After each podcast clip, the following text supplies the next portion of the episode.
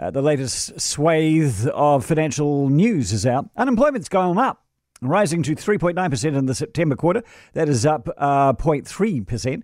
Meanwhile, the Reserve Bank says in its financial stability report says it's expecting the number of households struggling with high mortgage costs to grow.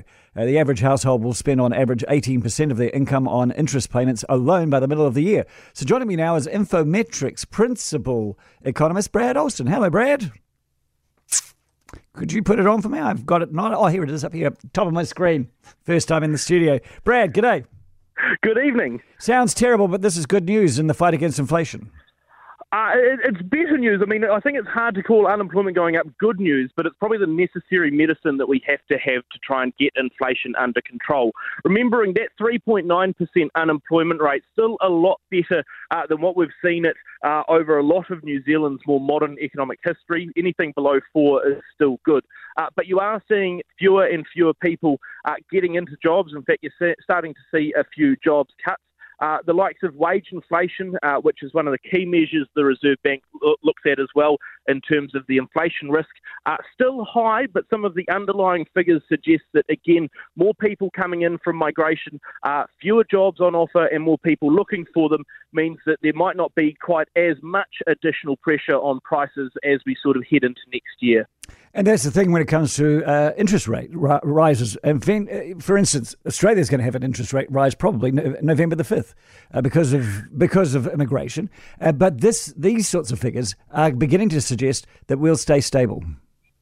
That's correct. I mean, you look at Australia, I think their markets have priced in nearly a certainty uh, of a further increase to their equivalent of the official cash rate uh, by March next year. So, you know, their OCR is already lower than ours. They've t- taken a pause earlier uh, for the likes of New Zealand. Uh, again, our inflation figures moving in the right direction. The latest one coming in at 5.6. Uh, again, those sort of wage pressures not continuing to spiral out of control. A little bit less pressure coming through in the labour market still a bit of a worry. We're certainly not done with it yet.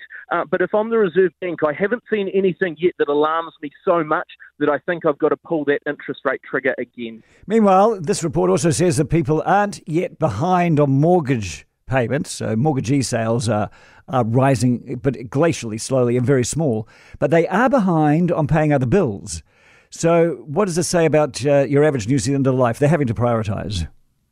Absolutely. I mean, anything that is, is not the mortgage is almost secondary. You know, you, you pay for the roof over your head.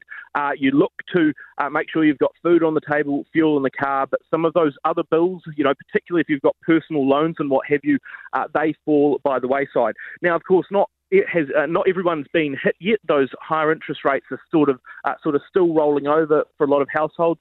But equally, what the Reserve Bank highlighted today was that there's quite a big distributional hit. You know, you take someone who bought a house in 2021 at the peak of the market when interest rates were starting with a two. Now they're on something like a seven with, you know, hmm. maybe a million dollars of debt for some of them. It's a lot of money that they're having to pay. And so increasingly, you've got a, a group of people that are very, very exposed. Uh, the Reserve Bank is worried about what might happen to that group. Uh, the ANZ going into the nines now. But, uh, you know, all banks stress test people. So we should be able to cope as long as it doesn't go on long term. That's correct. Although again, for some people, they were tested or stress tested at sort of six, six and a half percent, and of course, uh, one year fixed mortgage rate at the moment sort of sitting around seven. So there's definitely a, a, a challenge there. In general, of course, if you're paying more for your mortgage, uh, that means that there's less money left over for other areas. The Reserve Bank said today that in 2024, uh, the sort of average repayment on a mortgage will be nearly double what it was back in 2021. So that is a lot of money that will be sucked out of the economy, put into mortgages. Uh, that means that, uh, again, for a lot of retailers, for a lot of businesses, uh, the outlook isn't fantastic. It might not be catastrophic, uh, but it is a lot more restrained. Brad Olsen, Infometrics Chief Executive and Principal Economist, so thank you for your time today.